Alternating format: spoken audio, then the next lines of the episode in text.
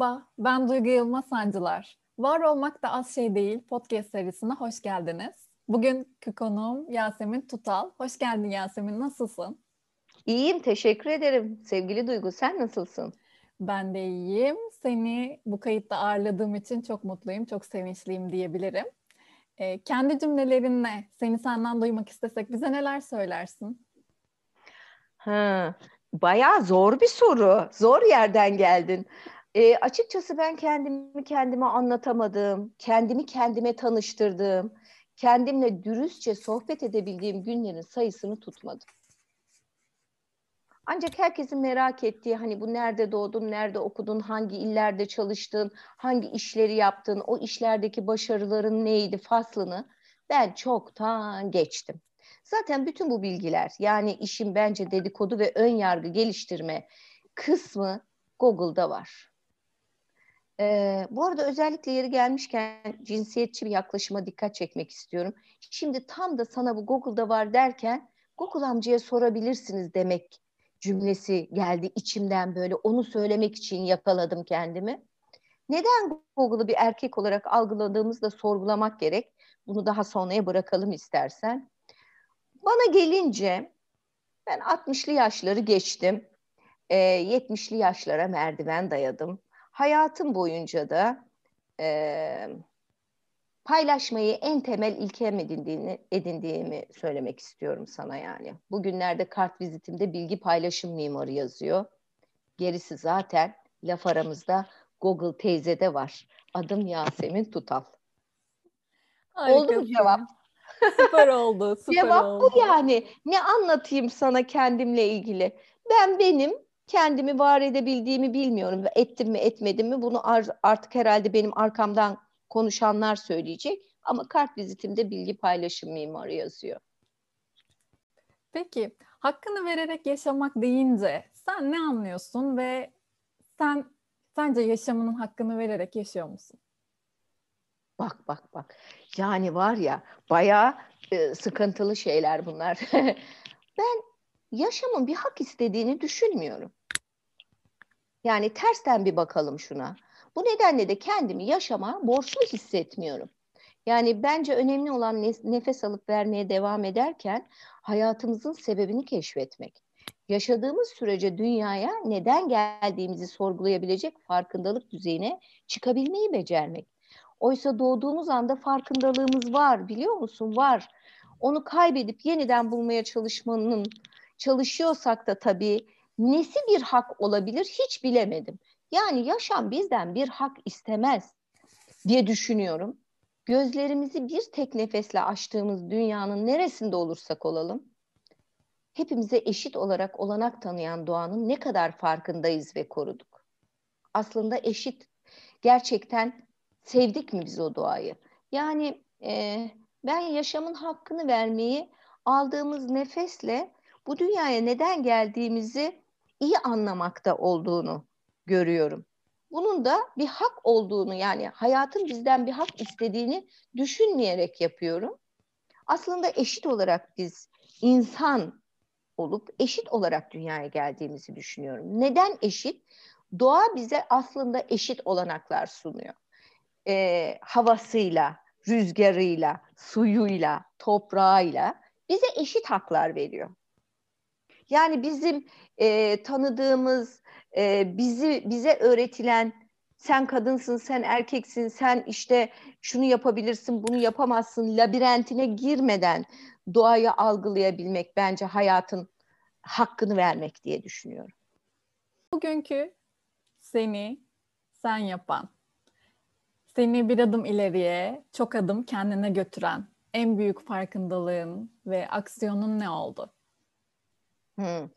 Valla sana tek bir cevap vereceğim. Beni ben yapan en önemli özelliğimin merak olduğunu söylemeliyim. Yani bu e, ama bu merak kim, kimle, nerede, ne kadar filan gibi bir merak değil. Ne, nasıl, neden merakı. Çocukken beni bakkala yolladıklarında geç kaldığımda e, anneciğim benim için hani nerede kaldı bu kız dediklerinde yine sokakta okunacak bir kağıt parçası bulmuştur. Okusun gelir dermiş biliyor musun? Yani bu kadar meraklı. Sokakta hatırlıyorum yere düşmüş bir gazete parçasını çamurun içinde ayağımla açıp üstünde ne yazıyor acaba diye merak edip okuduğum anları çok hatırlıyorum. Yani ya da bir bakkalın önündeki gazetelikteki gazete başlıklarını okuyup hatta çıkarıp orada bütün gazeteyi okuyup eve bir yoğurt alıp öyle gittiğim anları çok hatırlıyorum. İşte annem de bana böyle dermiş anneciğim okusun gelir meraklı bir şeyleri öğreniyordur mutlaka dermiş. Tabii bu duygumu hiçbir zaman öldürmemeye çalışmak, e, buna çalışan, benim bu duygumu öldürmemeye çalışan, beni özgür bırakan şahane bir anne babaya sonrasında da sadece anneye sahip olmak benim en önemli gelişim kundağım. Bak bu, bu tabiri yeni keşfettim.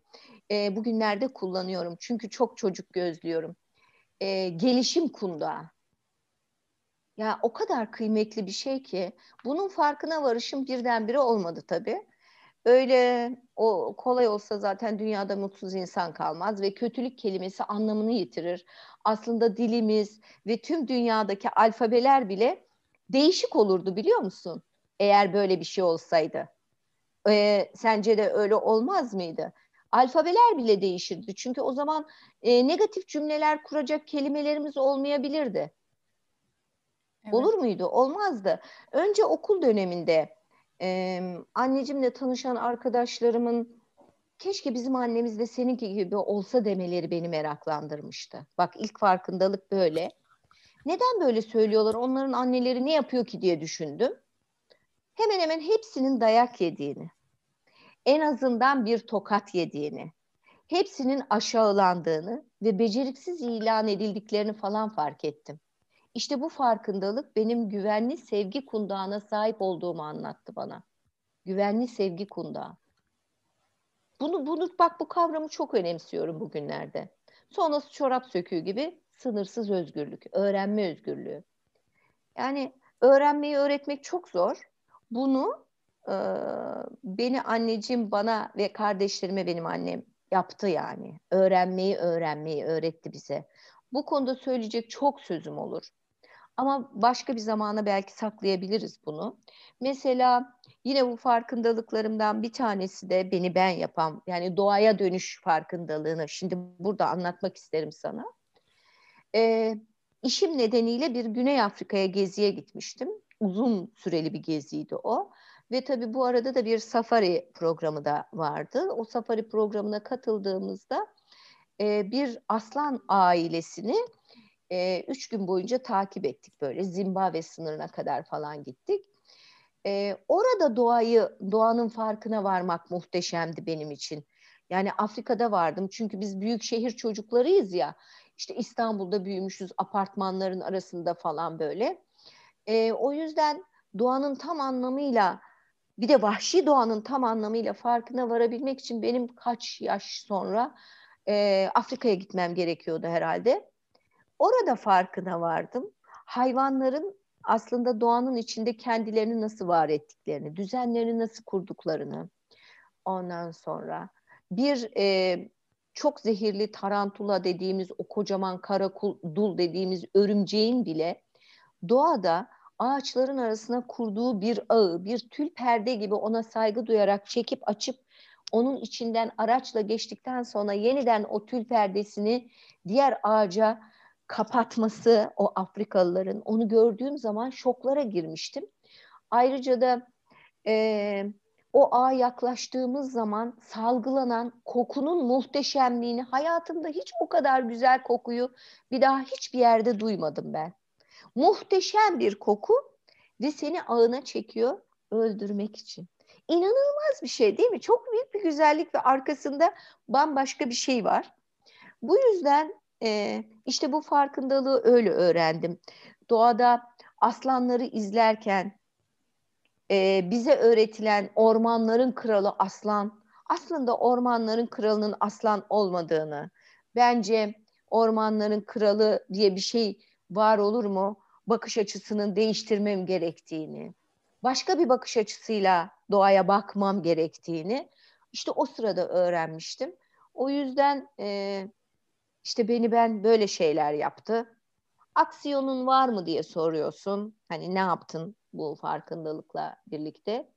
Bunu işte görünce kart vizitime ne yazdım? Bilgi paylaşım mimarı. Hayatımı paylaşarak yaşamanın mutluluğunu e, aksiyon olarak görüyorum. Yani yaşamanın mutluluğu hayatı paylaşmaktan geçiyor. Ben böyle yapıyorum. Bizi dinleyenler için kitap ya da film önerecek olsan bunlar ne olurdu ve neden? Nedenini de çok güzel anlatıyorsun çünkü.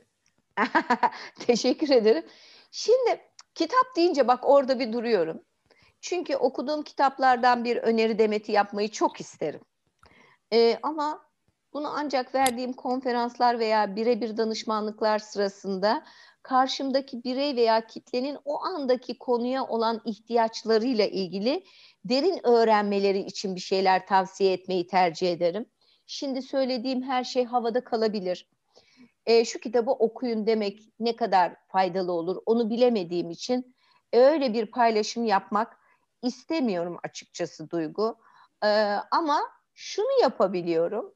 E, diyorum ki okumak öyle bir eylem ki hepimiz için farklı. Bu nedenle derim ki mutlaka okumak gerek. En azından hayatımız boyunca en az bir masal kitabı, bir roman, bir tarih, bir biyografi, bir şiir ve bir hikaye kitabı okumalı insan. Yani bunları okumalı. Hangisinin olduğunun hiç önemi yok. Çünkü okuduğumuz kitabın bize nasıl bir duygu vereceğini, nasıl bir farkındalık yaratacağını her birey farklı algıladığı için, zihnimiz farklı çalıştığı için farklı şeyler olabilir. Kendimizden bir parça bulabiliriz. Benim için mesela masal kitapları çok kıymetlidir. Masal kitapları. Ee, bir tarih kitabı çok kıymetlidir. Biyografi kıymetlidir. Yani şiir hayatın kendisidir zaten diye düşünüyorum. Ee, bence edebiyattaki en önemli ifade biçimi şiirdir diye düşünüyorum ben. Çünkü küçücük bir kelimeyle, tek bir kelimeyle e, içinden kocaman bir hikaye çıkacak bir şeyi anlatabilmek çok kıymetli. Çok müthiş bir şey. Bu yüzden e, şiir kitaplarını çok önemserim. E, bunu mutlaka yapmalı insanlar. Yani bir tanecik olsun. Hani derler ya e, iletişim için insanlarla belli bir network kurabilmek için mutlaka bir şarkıyı sonuna kadar bilip iyi söylemek çok kıymetlidir filan. Bir şiiri ezbere söylemek çok kıymetlidir gibi. İşte ben de diyorum ki bir tanecik masal kitabını mutlaka içinize sindire sindire okuyun. Bir romanı okuyun, bir e, tarih kitabı mutlaka okuyun. Çünkü o tarih kitabı insanı, tarih kitapları insanın merak duygusunu çok harekete geçiren bir şey. Yani meraklanırsak hayatı anlamlandırabiliriz. Çünkü o zaman farkındalığımız yükselir diye düşündüğüm için öneriyorum. E, biyografi öneriyorum çünkü o biyografi e, oradaki bireysel hayatı nasıl yaşadığını bir başkasının görmek, benim hayatımda da burası var mı acaba? Bak burada çok başarılı olmuş. Böyle yaptığı için mi oldu acaba diye insanı düşünmeye sevk eden ve de bilgi biriktirmeye sevk eden bir şey olduğu için, e, öğrenmeyi öğrenmeye sevk eden bir şey olduğu için biyografiyi çok e, önemsiyorum. Şiir ise zihnimizi inanılmaz çalıştıracak e, matematik zekamızı çalıştıracak bir şeydir şiir. Ama duygu dünyamızı da aynı zamanda yani hem sağ hem sol beynimizi harekete geçirecek bir ifade biçimidir şiir. Bu nedenle şiir çok kıymetli bir hikaye kitabı da hayatımızı anlamlandırdığımızı düşünüyorsak eğer kendi hikayemizi de doğru ifade edebilmek için bize yol gösterici olur diye düşündüğüm için önerdim. Yani ama ben ne yapıyorum dersen ben hala yani 70'lere merdiven dayamış bir e, kadın olarak kadın olmayı çok önemsiyorum. E, hala her yıl bir kere mutlaka Küçük Prens'i okuyorum. Küçük Prens'i okumak okumalara doyamıyorum. Her seferinde başka bir şeyini keşfediyorum. Onun için Küçük Prens'i okuyorum mesela. Her yıl bir kere okuyorum onu. Neyi Film tazeliyor için, sende Yasemin? Hayal Küçük dünyası. Yani özgürlüğü. Bak Küçük Prens çok özgür bir kitap biliyor musun? Çok özgür. Özgür yani kaç yaşında olursan olsun o özgürlüğü kaybetmemek o kadar kıymetli bir şey ki. Çok seviyorum ben onun için o, o kitabı. Ee, film dersen benim için en e, kıymetli yani birçok kıymetli film var. Biliyorsun sinemayı çok seviyorum ben. Sanat olarak çok seviyorum. İletişim ve ifade biçimi olarak çok seviyorum. Hani bugünlerde kurgu bilimde e, önümüzdeki yıllarda yaşayacağımız şeylere bizi alıştırmak için göre göre alıştırmak için yapılmış zihnimize e, yerleştirilmeye çalışılan bir takım mesajlar içeren filmler de var tabii ama e, benim farkındalık yolculuğumda hani daha önce sorduğun soruya yine bir gönderme olacak. E, önerdiğim bir film var Sliding Doors. Bunu sana daha önce önermiş miydim bilmiyorum. Rastlantının Böylesi, Türkçesi filmin. E, bu film beni çok etkilemişti. 1998 yılında zannetmiyorsam, yani yanlış hatırlamıyorsam emin değilim. E, çekilmiş bir filmdi. E, o yıldan beri buldukça gene bir kere daha seyrettiğim, bir kere daha seyrettiğim bir film bu benim. Çünkü hayattaki en önemli sermayenin zaman olduğunu anlamamdaki en önemli işaret oldu bu film bana biliyor musun? Yani e, işte para kazanmaya koşturuyoruz. Ondan sonra ben hayatımı biraz daha dinginleştirdim. Geriye dönüp bakıyorum. Çünkü büyük şehirde yaşarken e, hep koşturuyoruz. Bir yere yetişmek için koşturuyoruz. Zamanımız yok diyoruz. Efendim time manager'lar alıyoruz. İşte zaman planları yapıyoruz. E, değil mi? Saatli saatli sen de yapıyorsun şu anda. Profesyonel Tabii. çalışma hayatı içindesin çünkü. E, ben olmadığım halde işte bugün şu saatte şunu yapmam lazım. Bu saatte bunu yap. O kadar zihnimiz alışmış ki buna. Ve sonra da hay Allah bugün zaman yetmedi diye kendi kendimize konuştuğumuz dönemler var. İşte bu zamanı aslında hayatımızı ne kadar etkilediğini anlatan bir film olduğunu düşünüyorum. Onun için benim için farkındalığımda önemli e, mihenk taşlarından bir tanesi. Onu önerebilirim. Peki. Şimdi yaptığımız bölümün adı sence ne olsun? Ne koyalım? Valla ben şöyle bir isim buldum. Sana uygun mu bilmiyorum ama hayat hakkını bizden alır mı? Neden olmasın? Konuklarım koyuyor bölümlerin ismini. hayat hakkını bizden alır mı acaba? Bunu koyalım. tamam süper. Bunu koyuyoruz o zaman. Peki bundan sonraki bölümün adı ne olsun istersin? Sevginin Ekim zamanı. Sevginin Ekim zamanı. Yani işte yani diyor ki mesela işte e, nasıl söyleyeyim pırasanın bir ekim zamanı var. Doğadan gidelim bak. Ondan sonra işte kış sebzelerinin ekim zamanı var. Yaz sebzelerinin ekim zamanı var değil mi? Şu saatte ekilir, şu gün evet. ekilir. İşte bazı çiçekler akşam güneş batınca ekilirse daha iyi olur filan gibi. Bak bunlar o kadar kıymetli ve kadim bilgiler ki. E bizim de yani insanlığa bir faydamız olur belki. Sevginin ekim zamanı olsun. Sevginin... Sen bunu çok iyi başarırsın. Sevginin ekim zamanı. Çok anlamlı derin oldu. aslında. Çok çok anlamlı evet. oldu. evet. Çok çok teşekkür ederim. İyi ki varsın ve hep var ol isterim. Ben teşekkür ederim. Sen beni böyle güzel bir sohbete davet edip yeniden e, geriye dönüp hayatımı ve neler yaptığımı düşünmemi sağladığın için.